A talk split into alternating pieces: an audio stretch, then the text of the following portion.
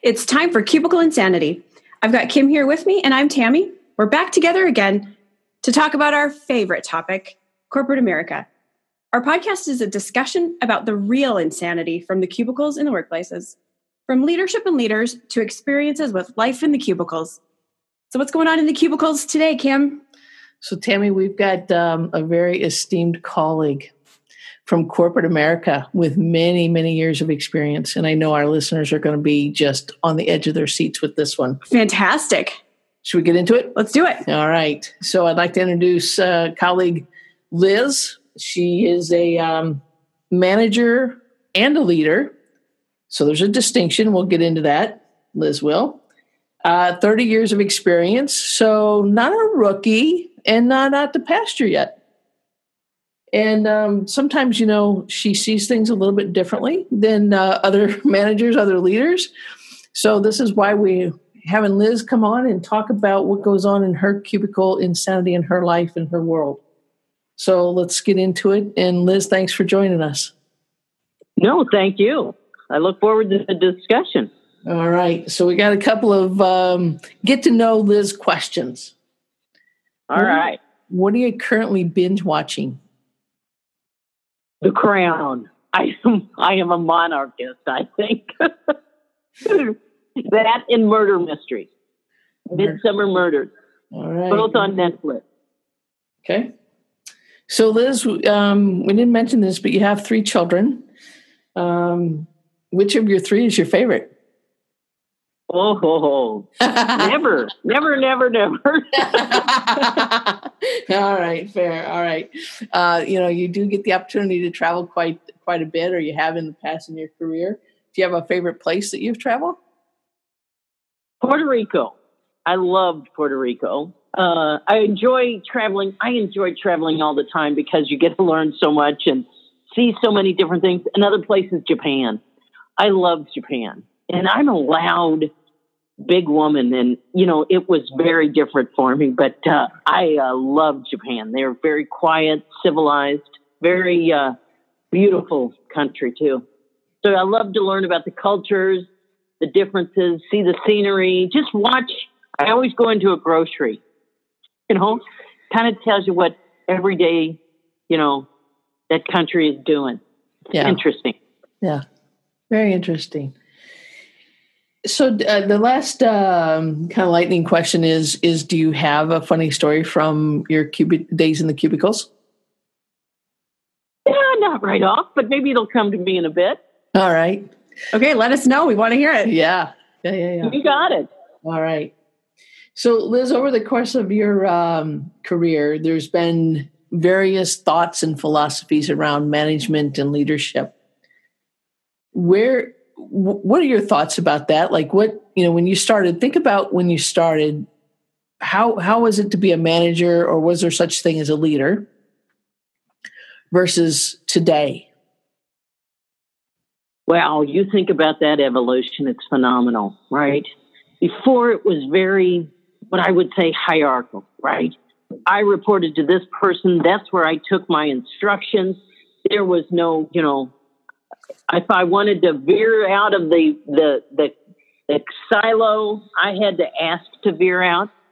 Whereas today, you look at mission based teams, you look at this week I'm doing this work, next week I might do something else. All so it all goes towards the greater good. So you, you think way before it was very siloed in that, and now it's I, I would like to say it's getting to be much more free flowing, much more um, mission based, you know, flexible. You know, you were there from eight to five every day. That's another thing. You know, your time was set, right? Now it's, well, I need to come to 10 to 7 because of, you know, um, my lifestyle. I have kids, you know, things that. It's more flexible in that manner. There are so many changes and evolutions that have occurred in the long history of my job. It's amazing. What about from an employee perspective? What do you see how your manager or your leaders are interacting with you from the employee perspective? From the employee perspective, Yeah. They're they are they're going much more towards the mission based teaming, right? They're going much more to the flexible. Can you work here and do this for a while? Wait a minute, do you have? I know you've got a full time job, but can we spare some time and and work on this project? They're being much more flexible. I work remotely, where in ten years ago that would not have been accepted right? Yeah. And that that type of thing. Because if you think about it, much of many people's job, depending on your job, is on the phone. Is on the phone, interacting, building relationships with people that you never see. You know, I worked with a, a group in India for five years. I had I for a while there, you know, when the issues got high, I had to have weekly meetings with them. Otherwise, it was monthly or quarterly, etc. Before I ever met the individual but we built a beautiful relationship over the phone. And that type of thing didn't occur 15 years ago. It was all in place meetings, in the office, you know, in the silo, etc. So, do you think that? Um, so it sounds like you know over the course of your career, much more flexibility from uh, an employee's perspective and from a managerial's view of employees to have greater flexibility. Question though is, is do you think from the very hierarchical, the head down, pencil moving, eight to five style to say more of today's style of more flexibility, a little bit looser? Do you think that there's um, a decline in productivity? I think there there potentially could be. I'll be honest with you because I because before you were in that that office, you were interacting, and I don't know if it's because of the being remote or you know having that flexibility of work from home, etc., versus um, you know the other aspects of of just mission based teams, etc. Right? Yeah. So in some instances, if it's it's your normal job and and you do it, you I think you could easily lose productivity, right? But I think to think about productivity, you have to think about what challenges and what opportunities are you giving your employees. Not necessarily are they working 10 to 7 versus 8 to 5, you know? Mm-hmm. So it's the passion that drives a person to be productive, not the hours that you set or where they sit. I think there's, you've got to think about it in some ways like that. Yeah. So when you asked the question, I thought to myself, well, you know, sure, I could lollygag around all day, right? Yeah. But because I love what I do, you know, I'm up at 5 a.m., you know, working away, did, did, did, you know, going at it. So it's the, it's, it's keeping people really interested in what they're doing. So you think the the changes in the the leadership of the management style has created with this flexibility, given people the opportunity to be more passionate about what they do versus, hey, I need to fill this particular type of job. You will sit down and you will do that job, and you may or may not enjoy it, but it's a paycheck, right? It's a that's exactly it. It's a paycheck, and if you think about it, if you for a month got to work on this aspect of a job, and then you got to transfer or just kind of gradually go over and start working something else. It would be constant learning, learning to, and, and networking and doing a number of different things that would make you interested. Mm-hmm. So if the attention span of, of the millennials is, is, is different because they're, they were raised on a computer. Yeah. Being an old, and I wasn't. So I can read a book. I can do yeah. things like you know, but these guys got to jump, they got to flap, they got to run, you know, and yeah. you've got to keep the job and the passion going in order to get that productivity. All right. So, as a manager, how do you tap into the passion? How do you know who's passionate about what? How do you tap into well, that? Just, I, I, you, I just keep exploring th- these ideas. You know, I keep thinking when I need something done. So let's say I have a problem with, you know, our contracts and uh, work and, you know, et cetera. I'll start talking to people and say, anybody have any interest in this? I, this is the issue. How do you think? And get them to help me think, how do we solve this problem? How do we address it? Right? And, and they can say, I have no interest in this. Right? Another person says they do. you just you get them to buy in and um, understand what the issue is and, and that we need a solution, right? Sometimes they'll know they have that expertise and they'll say, I'll help you out, but this isn't a long term issue for me. I, I, I, I know how to do it. I can get this fixed, etc. I don't want to do it long term though. And that's when you sit there and go, I'd love your expertise. I'm going to get you somebody who wants to learn this, you know, and, and therefore you can learn to mentor and develop a person while we still solve our problem. So create a little bit of a win-win. You got, but you got to work. You got to, you know, you got to listen. You got to listen and understand and get to know the people you work with. So you talked about being remote. So uh, I, am assuming that all the folks that work for you, um, they're at least remote from you. I don't know if they actually work in an office, but tell us how you build relationships with each one of them to understand what does motivate them. Um, so my group is worldwide India, Asia, you know, Wisconsin, right, Latin America, et cetera. And they all, I, I actually don't know if they're remote or not. you know, some of them are in offices, some of them are at their homes, right? Some of them do it 50 50.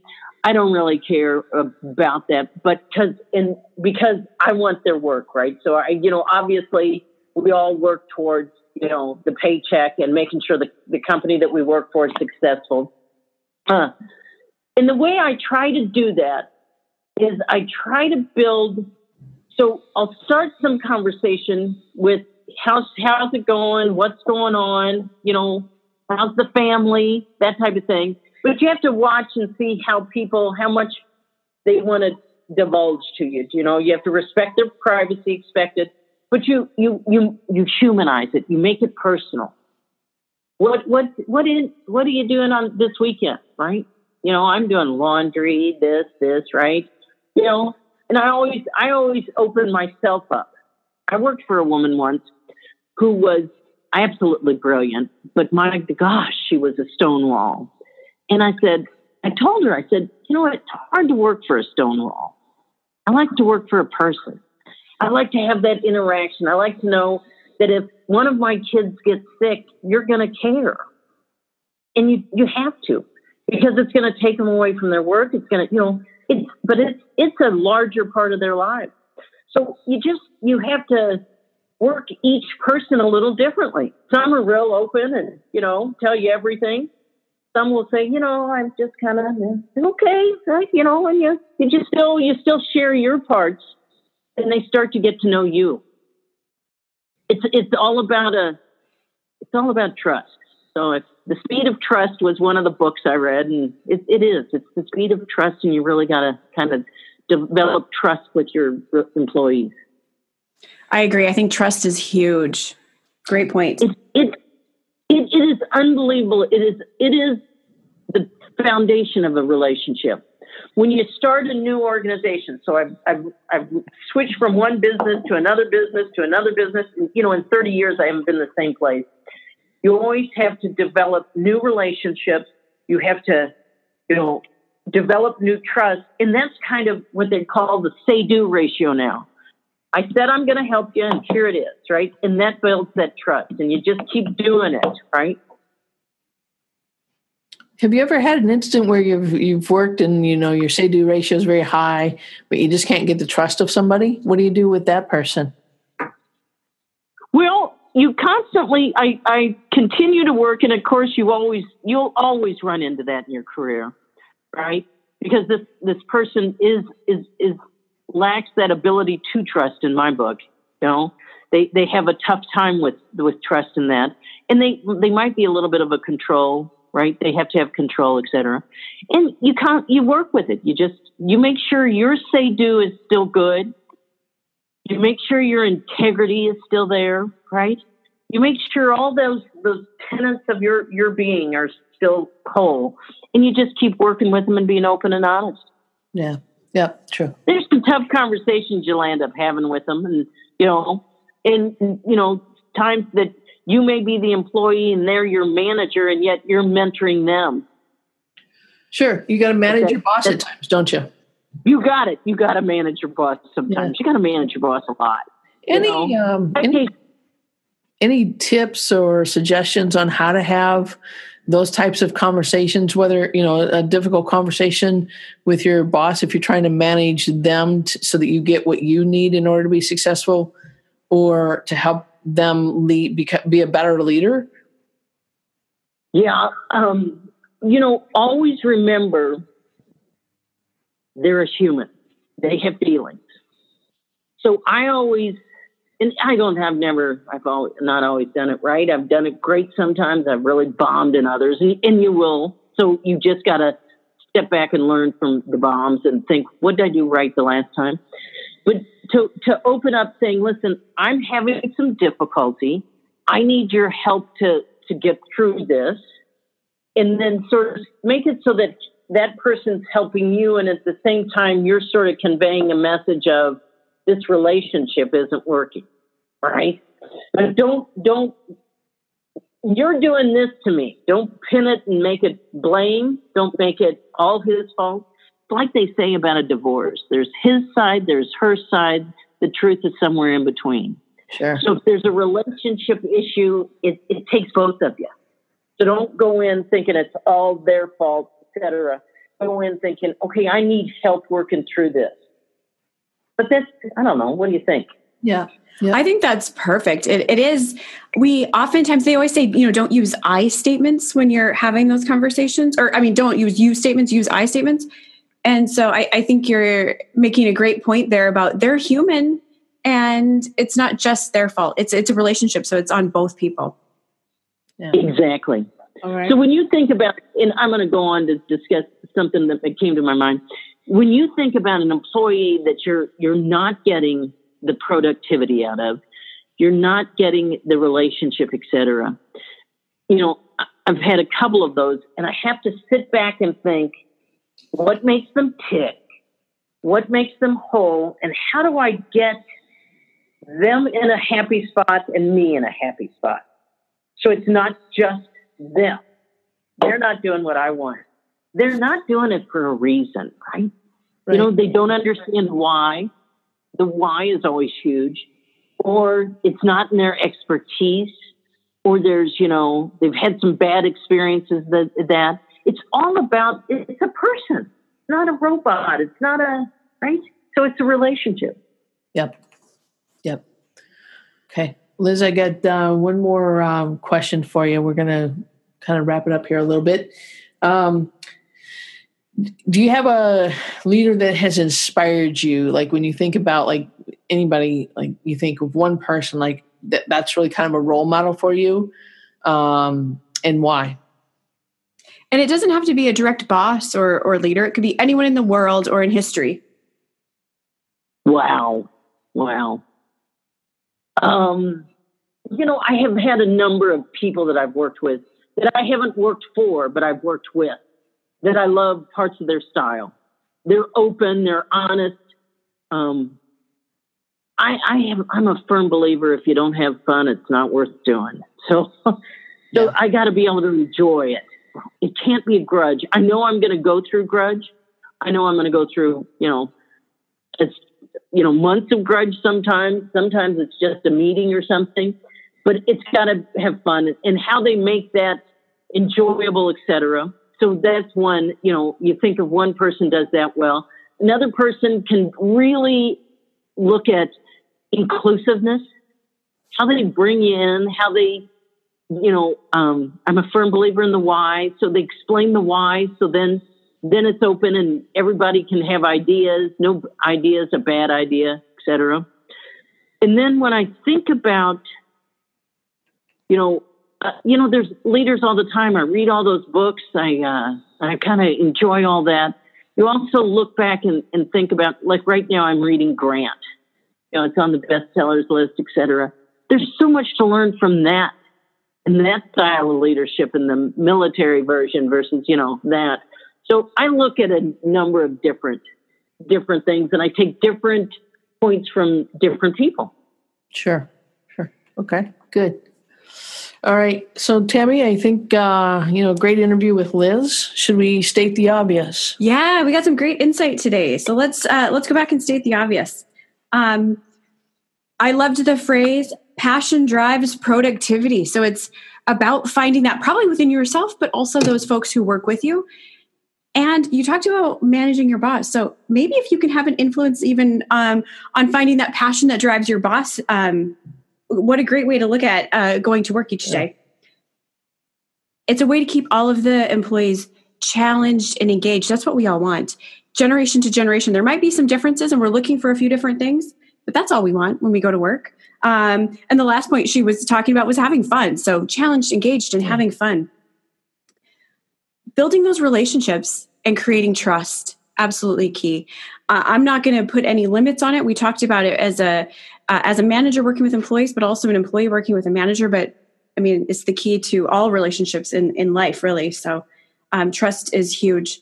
Um, and uh, the last one I'm going to bring up is that talking about those relationships again, and when having a conversation about maybe the impact somebody's having on you, um, or maybe even finding out the impact you're having on somebody else, is we're all human. So there's probably a part that we're all playing in that relationship and and the good or the bad. So um, just remember they're all human and remember it could be you too. So yeah. just have a open honest uh, conversation about it. Great. Thank you. So liz thanks for uh, thanks for being on and uh, want to thank all of our listeners and especially thanks to all of our active military and our veterans. Thank you for your service and uh, please stay tuned for our next episode of Cubicle Insanity.